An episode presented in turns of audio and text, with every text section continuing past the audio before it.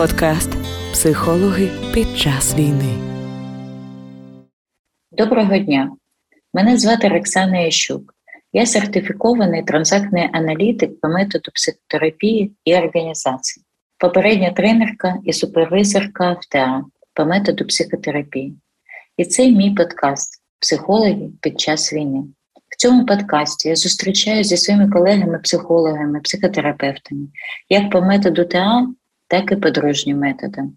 Я розмовляю з ними про них особисто. Доброго дня, шановні глядачі, хотіла сказати, шановні слухачі. Е, сьогодні продовжую е, свій подкаст Психологи під час війни і дуже рада, що зі мною на зв'язку е, Харків. Із Харкова моя колега Владлена Артеменко. І я думаю, що буде сьогодні дуже цікава бесіда. Справді, да, хочу сказати, що ми законтрактували з Владленою те, що е, якщо буде тривога, вона я не знаю, буде якось слухатися, ну услышиться ли вона цьому звуком чи ні, то ми прервемося і потім, потім продовжимо. Владлена, привіт. Привіт. Дуже рада тебе бачити. Е, дякую за запрошення. Це дуже тепло в мене. Я з радістю поспілкуюсь сьогодні з тобою та буду рада.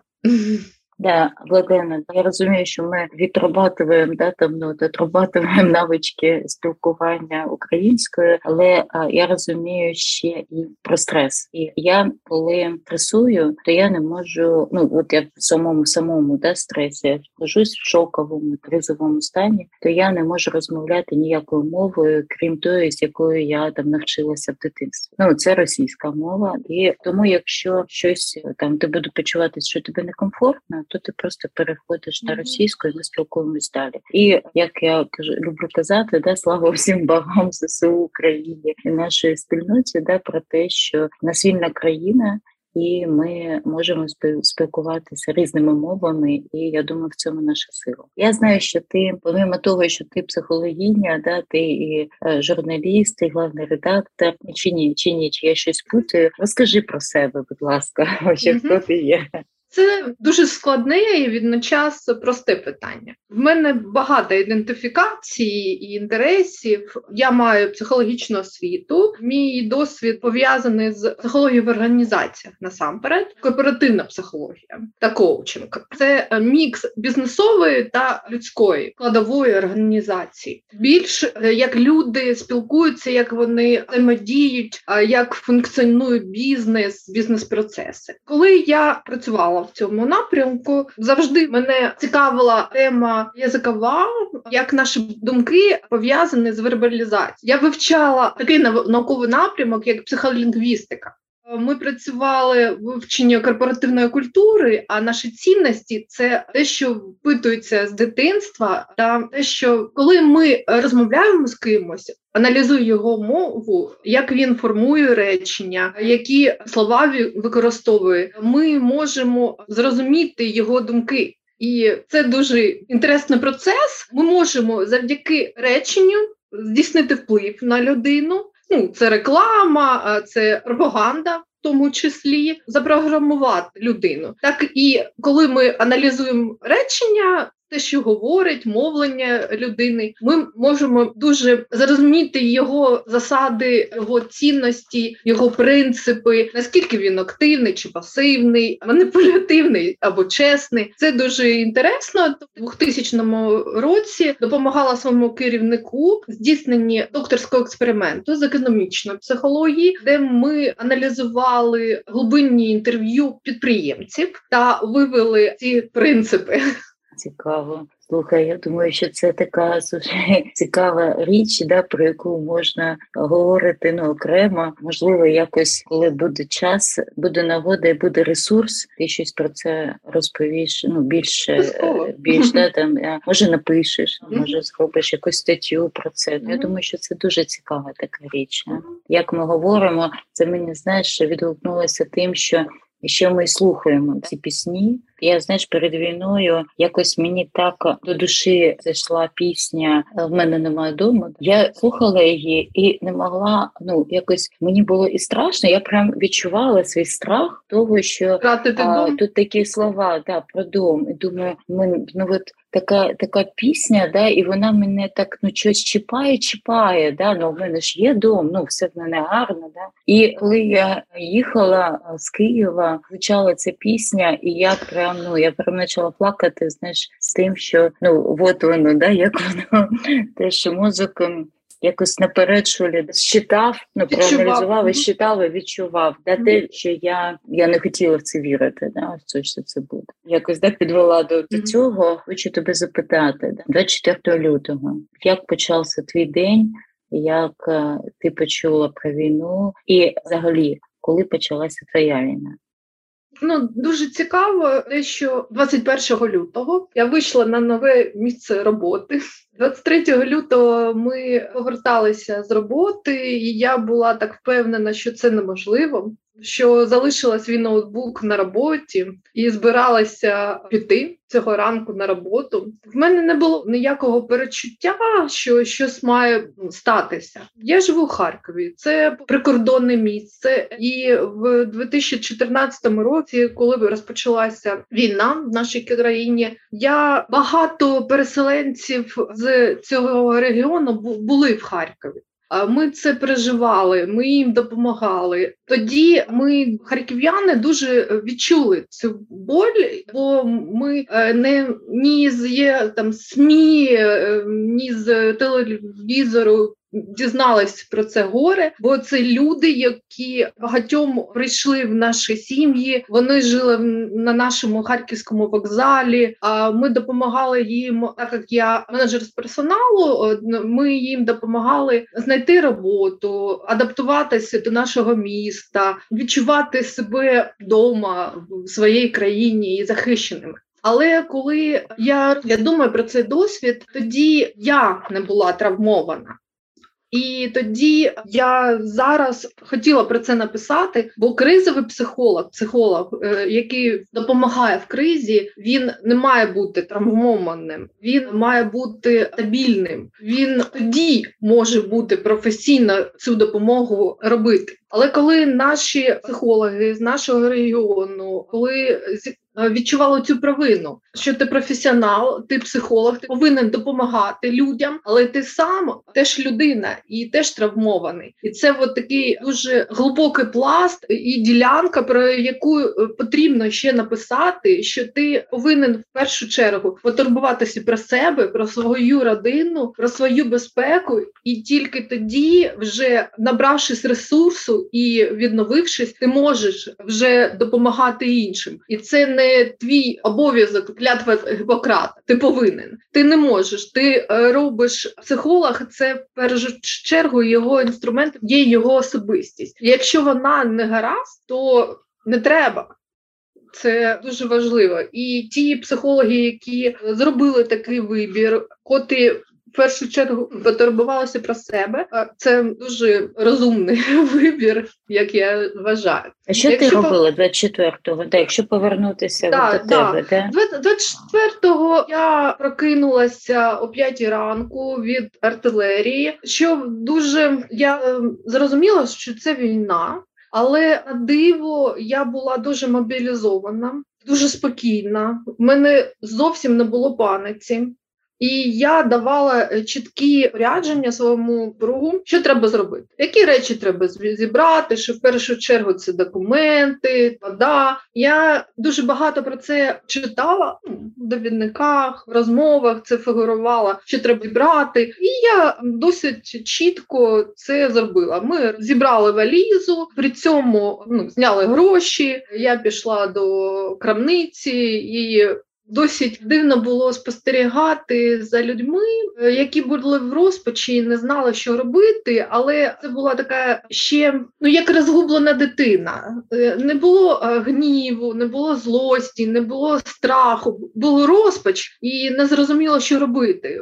Була невелика черга, і коли підійшли літні люди, інваліди, їх пропустили. Мені це дуже вразило. що е, хто не штовхався, не хапав. Всі були такі похмурі, але не ем, не було цієї животної ну, злості, коли ти ну, па, ну, в паниці. Люди не знали, що робити. Хапали різні речі. Продуктів не було великого вибору, але і ми не я цей час згадувала свою бабусю про сірники, про сіль, про борошно в мішках. І ми ми так не живемо вже досить. У нас немає дефіциту багато років, але ми це пам'ятаємо. І ці навички мені дуже стали нагоді. Я купила шоколад бо його було багато, а ніхто його не брав. Мені пес. І я зрозуміла, що з кормом буде великі проблеми, і я пила кропи, вважаючи, що грошей небагато, але зрозуміла, що крупа це і для нього, і для мене. А корм тільки для нього, і це не зрозуміло на який час. Ось так. Ось так. Да. А, Тяжкий день. Знаєш, я тебе слухаю, думаю. Ну, дійсно багато людей було в розпачі, я була в розпачі, така дезорієнтація була, де бо було незрозуміло. Ну, от воно гупає, є вже е, заходять війська, да, окупанти чи ні. Ми ще в безпеці в своєму районі чи ні, да, що робити? І така от вона дезорієнтація, такий розпач, е, він був присутній. Ну, в мене точно, да, бо не дуже розуміла, що де відбувається. Добре, якщо повернутися от до тебе, да, ти, ти пережила цей день. Багато людей зразу ж вирішили кудись їхати, виїжджати. Ти залишилася. Як е, ти приймала це рішення? Хотіла ти виїжджати, не хотіла? Ну, Що, Що було? Це дуже важливе питання. Ми одразу з моїм чоловіком вирішили, що ми застанемося, і ми зрозуміли, що з нашою великою собакою досить буде е, тяжко подорожувати. Ми не маємо власного транспорту. Вільний нам не підходить, бо великий пес – це овчарка німецька. У мене немає дітей. На жаль, але цей час я думала, що це проведіння Боже, бо мені не треба було обирати між батьками, між моїм чоловіком, між моїми дітьми. Якщо були діти, було б зовсім по-іншому. Якщо також, коли ми, бо ми за них несемо відповідальність. І вони повинні бути в безпеці, виходячи з мого стану, ми усі дорослі люди, і ми прийняли рішення одностайно, що ми залишаємося, що наше завдання вижити цьому місті, і ми, виходячи з цього, і діяли. закупали продукти, набирали води, згуртувалися з нашими сусідами. Вирішили, де буде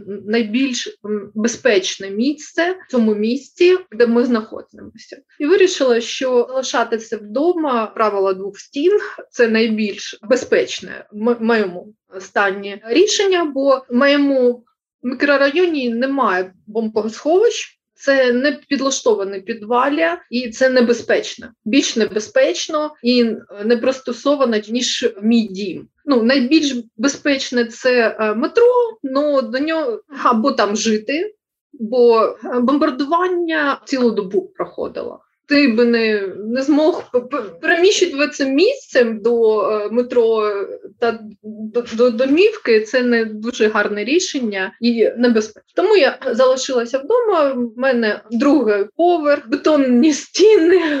Ну так.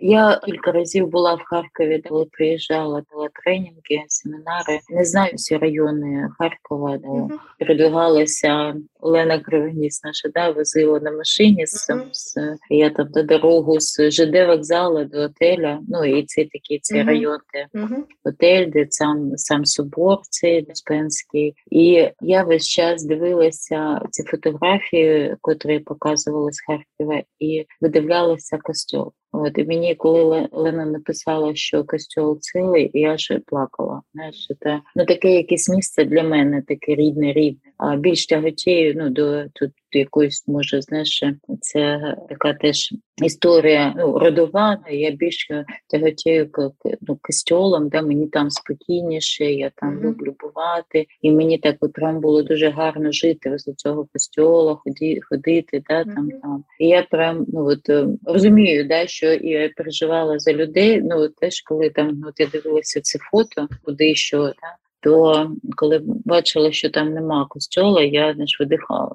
І ти не розповідаєш про те, що бомбардування круглосуточно, і ти весь час знаходилася в своїй квартирі, да, весь цей час. Ти мала нагоду якусь вийти, чи чи не мала? Чи от то, що ви запаслися спочатку? Наскільки mm-hmm. цього хват, хватало? Ну наскільки мала Харків це досить велике місце, і це місто контрастів. І немає жодного району, який який би не постраждав, але є декілька районів, які постраждали дуже. Це Салтавка. На Салтівці в мирному часі проживало 650 тисяч людей. Це велике місто. Це Якщо порівняти з декількома містами на західній Україні, це порівняно. Це місце хатки ще постраждали, селища е, Жуковського. Це передній край, Білгородське шосе. В мене з мого дому до Білгорода 20 кілометрів. Але так цікаво місто зроблене. Ми якби близько до центра міста. Є дві колиці, які близько до кордону російського. Я живу біля лісу, і це з одного краю більш безпечно бо ліс амортизує вибухи. Бо в моєму мікрорайоні більш від вибухової хвилі постраждали. Домівки прямих влучень було не дуже багато, бо немає ніякої такої критичної інфраструктури поряд. Але в 100 метрів від мого дому, від моєї домівки, є телевежа. І коли бомбардували телевежу в Києві, цей же час бомбардували телевежу в Харкові. Це відбулося близько в один і той ж період, і це було росіяни діяли досить спочатку програмовано. Тобто, перший наступ був на військову. Інфраструктуру і військові вчилища, військові частини, частини МНС, СБУ постраждали. Йому вже розуміли, які райони міста небезпечні, більш небезпечні. Після цього коли дитячі садочки лікар. Це була друга. Така спроба, бо е, там е, було багато ну, військових, які постраждали, яких евакуювали в ці місця. Тому після цього, як бомбардували телевежу, я була в очікуванні, що це буде. І це і сталося. І це за от, цей період війни був саме жахливий випадок. Це було бомбардування винищувачів. Він заходив тричі моєю домівкою, і це був дуже жахливий досвід. І цей звук. Винищувача це найбільш жахливий. Є арта, є смерчі, є кулеметна. Ми вже відрізняємо в якому районі, з якої зброї, і відраховуємо наскільки це небезпечно для, для тебе. Бо е, ми не звертаємо уваги на повітряну тривогу. Бо якщо на це звертати уваги, ну можна з'їхати з глузду, бо це постійно. Тому ми звертаємо увагу тільки на вибухи, на їх гучність це е, наскільки це близько до твого місця перебування, і що треба робити. Тобто ти повинен відійти в безпечне місце в коридор. Ми пали перші 24 дні в повному одязі. Ще й березень був дуже лютий в нас. Температура була до мінус 20 градусів. Не було опалення, не було вікон, і цей пронизливий холод незрозуміло жаху чи від фізичного холоду. Це було жахливий досвід, і розбомбили критичну інфраструктуру, тому не було опалення, а його не могли підключити, бо не було вікон. І коли підключили таке опалення мого сусіда, мій будинок він п'ятиповерховий, п'ять під'їздів, 75 квартир. Наразі в цьому будинку проживає лише 4 людини. Чотири. Він пустий. і це такий апокаліптичний жах. Для мене саме жахливий досвід, коли люди від'їжджали. Ще один, ще один, ще один. Як відривало від серця шмат, і ти не розумієш, побачиш ли ти його коли-небудь. І це оце було жахливий для мене досвід, це втрата людей. Чомусь я, коли прийняла рішення, що ми будемо разом дуже близько, я молилася лише одне, щоб одним разом. Ну, щоб не не, не переживати. Тобто я не зможу пережити десь безпечно, але не поруч. Тому я для себе прийняла, що це для мене не підходить, і ми вирішили, що ми будемо разом, що би не було. Тому всі рідні, близькі та кохані люди і звіри, також члени моєї родини, ми були поруч. І в цей жахливий мить ми обійнялися, крилися простирадлом і прийняли пронесе принц. Слухай, я слухаю і відчуваю жах, просто жах. Знаєш, твоя сила, ну і те, що ти пережила, те, що пережила твоя родина. Думаю, що пройде ще багато часу, коли ви зрозумієте всю ту силу, яка у вас є. Ну, ви розумієте її зараз, ту силу, яку от я зараз да, відчуваю, от про це в об'єднання. От як ви як ви через це пройшли. Думаю, що це да, ну, то, що ми в психології кажемо, да, про ресурс, та там та сила того ресурсу. От це те, що буде допомагати відновлюватись і відновлювати те життя, яке я сподіваюся, коли в нас настане. Бо дуже хочеться вірити, що воно якось уже вже буде відновлюватися. Я чула по новостям, що вам ще чуть легше чи ні. Дуже розумію. Просто да, що новини це новини, угу. а те, що кажуть люди. Угу. Того дозволу я повернуся до того, що ти казала раніше. Це пов'язані речі про силу. Мені дуже допомогло моя освіта психологічна. І коли я пережила цей досвід, у мене були дві опори: це розповіді моїх бабусів, дідусів про війну. І я розуміла, що життя продовжується, що треба бути обережним, але не треба бути бездієвим. Що ти можеш багато чого зробити і бути в безпеці. І стратегія замри це не моя стратегія. Моя стратегія дій. Я мобілізуюсь, я розмірковую про те, які дії сьогодні найбільш приведуть мене до успіху. Я не можу повернути минуле, я не можу опиратися на свій прошлий досвід. Все, війна ввійшла в твою оселю і треба жити. Але не дуже гарною ідеєю буде прогнозувати, а буде ще гірше. От коли буде ще гірше, ну ми не розуміємо. Наша фантазія, наші думки можуть завести нас в жахливий світ. Я думаю, в мене є світ, в мене є опалення, в мене є вода. І це гарно. Що треба зробити зараз, прямо зараз, що я можу робити в цих умовах? Виходити на вулицю небезпечно, треба бути в коридорі. Ось це так. І друга опора це були книжки Віктора Франкла. Я фанат гуманістичного напрямку психології. Він мене дуже я дуже зачитувалася цими роботами ще в мирний час, але в цей час я зрозуміла, що я дуже страшно говорити ці слова, але я не в концтаборі.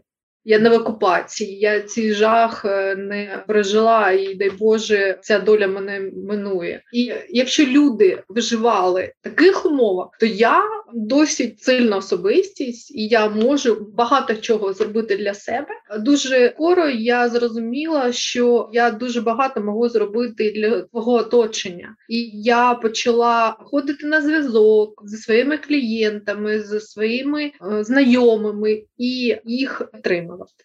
Так, бо вони якраз знаходилися у цьому стані, завмерли.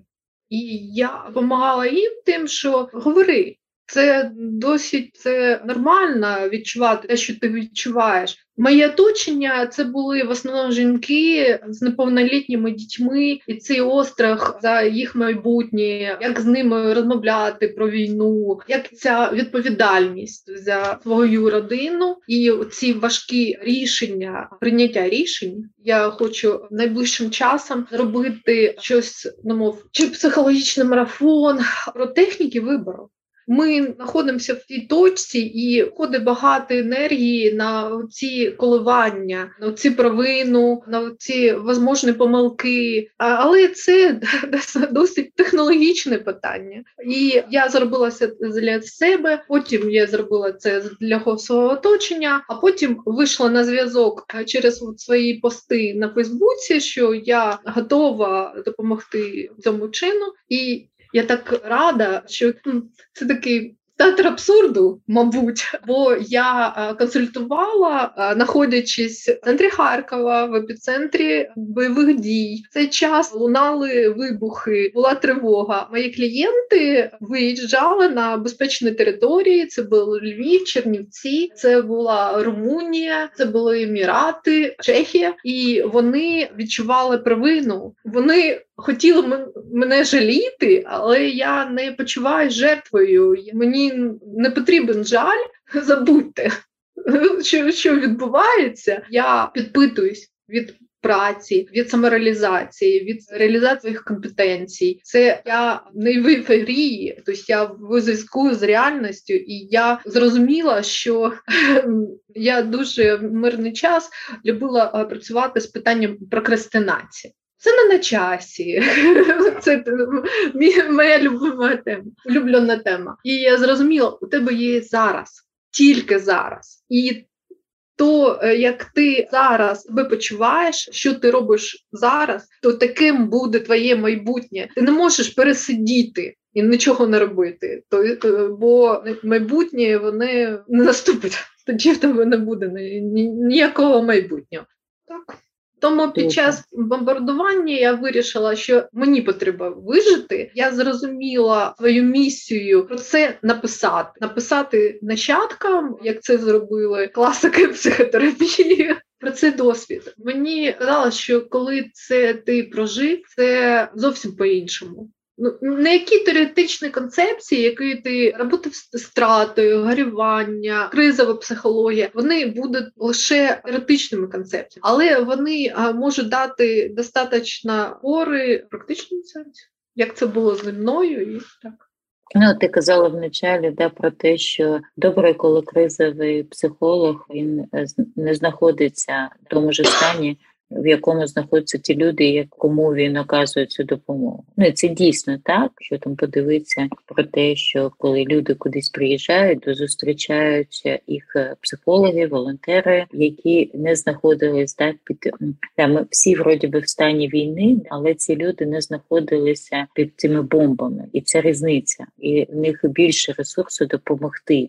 Але дійсно, те, що ти кажеш про те, що як оброботати, да, інтегрувати свій практичний досвід, і тоді, вже опираючись на цю базову концепцію, там будь-якого методу, це буде ну, вже по-іншому. Я тебе слухаю, і ти кажеш про фраткла, а я на час переслухаю аудіокнигу Еді Тегер вибір. Да, І от е, коли ти казала про бомбардування, я прямо всплили ці слова з її книги, як вона казала, в таборі, ну іде, да, вона часто там в книгі цю, цю фразу каже, що якщо я сьогодні виживу, завтра я буду свободна. Це ну така прям фраза, яку я теж пронесла. Ну і несу зараз з собою. Хоча зараз в мене інший етап виживання, я б так сказала. Я хочу повернутися до тебе. До не зовсім до е, самої психологічної тематики, але вона цього касається. Ти є голова нашого журналу, нашої спільноти, української спільноти транзакційного аналізу.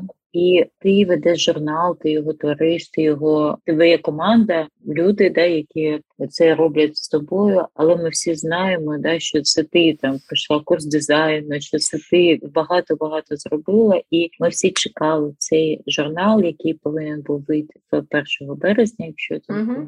Так. Ну і як е, на диво він вийшов. Да, він вийшов не 1 березня, але він вийшов. І я пам'ятаю цей шок і про то вау, вау, да, Владлена ну, сидить в Харкові, які бомблять, да, сидить під бомбами, і цей журнал виходить. Як це ти зробила? Можеш про цей досвід е, сказати?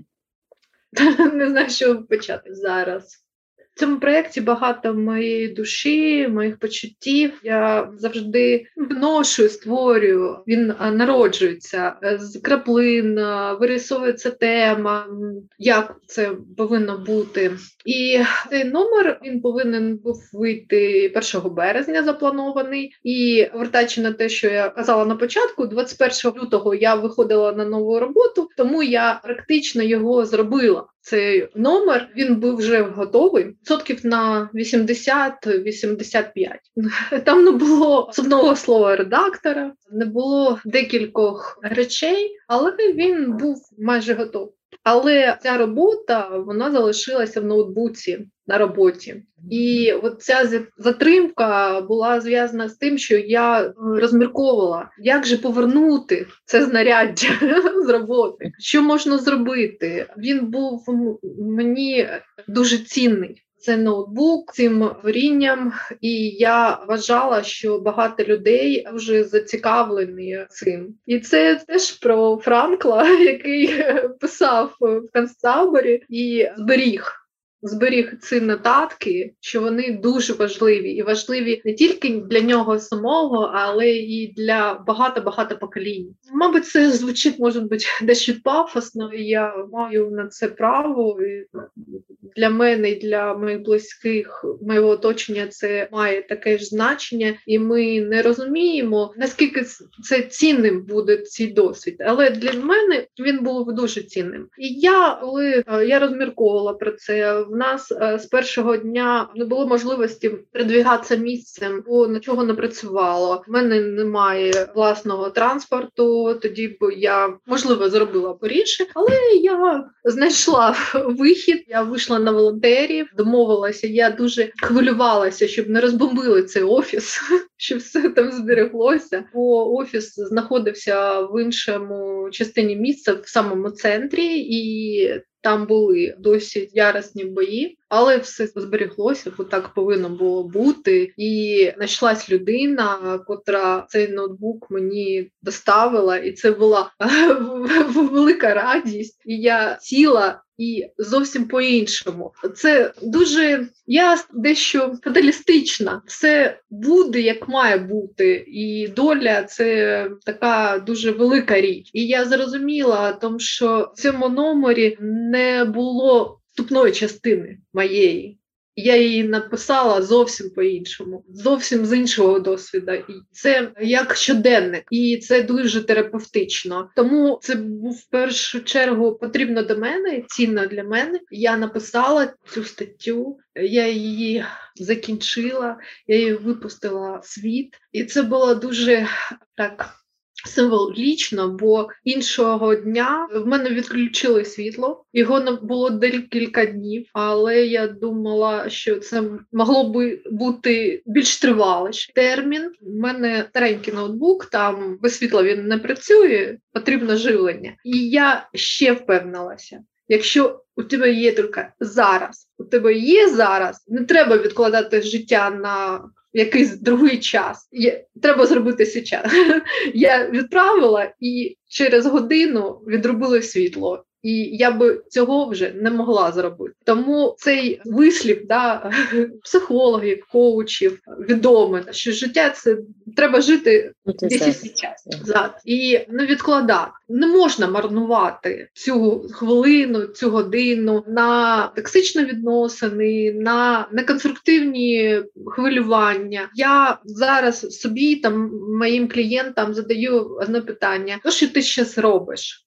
Твої почуття, вони тобі допомагають прожити цей досвід. Вони допомагають тобі, твоїй родині, твоєму оточенню е, зробити легше. І вони це провина. Да, тебе блокує, тебе робить недієвим. Це дуже інтересний досвід, тому що по поводу кризових психологів повертаюсь твого твоєму питанню. Я коли вивчала психотерапію, ну це відомий факт. По він дуже закарбувався в мені, коли Ганна Головання е, говорила про те, що травма це наш е, виклик, а тому, що неважно, є наскільки жахливий досвід з яким ти зіткнувся. Важно, як ти на не на нього відреагуєш, і хто рядом з тобою цей досвід зможе допомогти бути підтримкою в цьому питанні. Я пам'ятаю цю зустріч по поводу, що дві дитини. Вони були в жахливих умовах. Знущався батько, і одна з дочок вона змирилася і наклала на себе руки ну, до самогубства, а інша дитинка вона біжала через поле і побачила веселку, бо пройшов дощ. І вона побачила в цьому сенс життя то для мене це закарбувалося пам'яті і стала опора, що неважливо наскільки жахіття происходить навколо тебе, досить непередбачуване, але як ти на, на нього відреагуєш, це твоя сила. Повернути силу для себе. Ти можеш зміритися з цим, а можеш прийняти зовсім інше рішення. І тоді цей досвід не буде настільки травматичним. Це дало змогу. Я пройшла усі і шок, і трицання, і, і гнів, дуже злість. Я лаялась. Це мені не властиво, але я дозволила це проживати. Але я досить швидко дійшла і через депресію, і через прийняття даної ситуації, і через почуття нового змісту. Я е, зрозуміла, що для чого мені життя. Що багато людей в цій жахливій війні його втратили, і я не маю права їм нехтувати. Якщо мені даровано це життя, я повинна його е, в ньому його зберегти і допомогти іншим цю опору зберегти. І тоді стало все ясно, все зрозуміло, що потрібно діяти. Я не почуваю себе як якоюсь героїнею. Це не героїзм, це не коли ти на якимось адреналіні, кортизолі щось робиш, да, безшабашне. Я там досить збалансована, я гарно себе почуваю в тій ситуації, в якій знаходжусь, і мені дуже мотивує, коли я розвертаю людей людей цього кута, в який вони тунельне мислення. Вони зайшли в це і не бачать нічого. От це через це повернись ти да не ти обирав, що ти знаходишся на західній Україні, не ти обирав, що ти знаходишся зараз в Румунії. На що ти можеш в цьому стані? Ти вже там знаходишся. Що ти можеш зробити? Такий пошук сенсу, да. Я так знаєш, думаю про те, що ну зараз якщо можемо казати, да, такий теж момент е, є функціональної травми, да, яку ми проживаємо. А от і вона вже ну, для тих людей, хто прожив цей момент там шокової травми, пройшов первічні ці стадії. Думаю, що ще не раз ми будемо повертатися в ці стадії, де й ходить по кругу, бо це так воно працює, але вже є якась ну якесь розуміння, є більш розуміння, чим у тих людей, які тільки виїхали. Ну там да, з е, міста, наприклад, як Маріуполь, де знаходиться там в цьому там щось. От то тоді, де зараз наступає цей момент екзистенційного питання, то я ну що мені робити, де я та чому я тут? А от сам я вирішив це сюди приїхати, чи мене привезли, да, і, і що зараз я можу з цим робити? От і це вже да такий, ну це вже про життя. Знаєш, це про не про те, що про виживання таке, це вже про життя. От і це вже другий рівень. Ну і тому, що ти кажеш, да, я чую ну, про це життя. І ти знайшла для себе цей сенс, і ти даєш е, людям цей сенс. Я думаю, що це твоя сила, яка є в тобі. Ну, якщо повернутися, треба признати цей досвід. Є така в коучинговому форматі дуже гарна метода. Вона називається 5 плюсів. Що будь-яка ситуація, яка б вона не була страшна, є якісь виходи.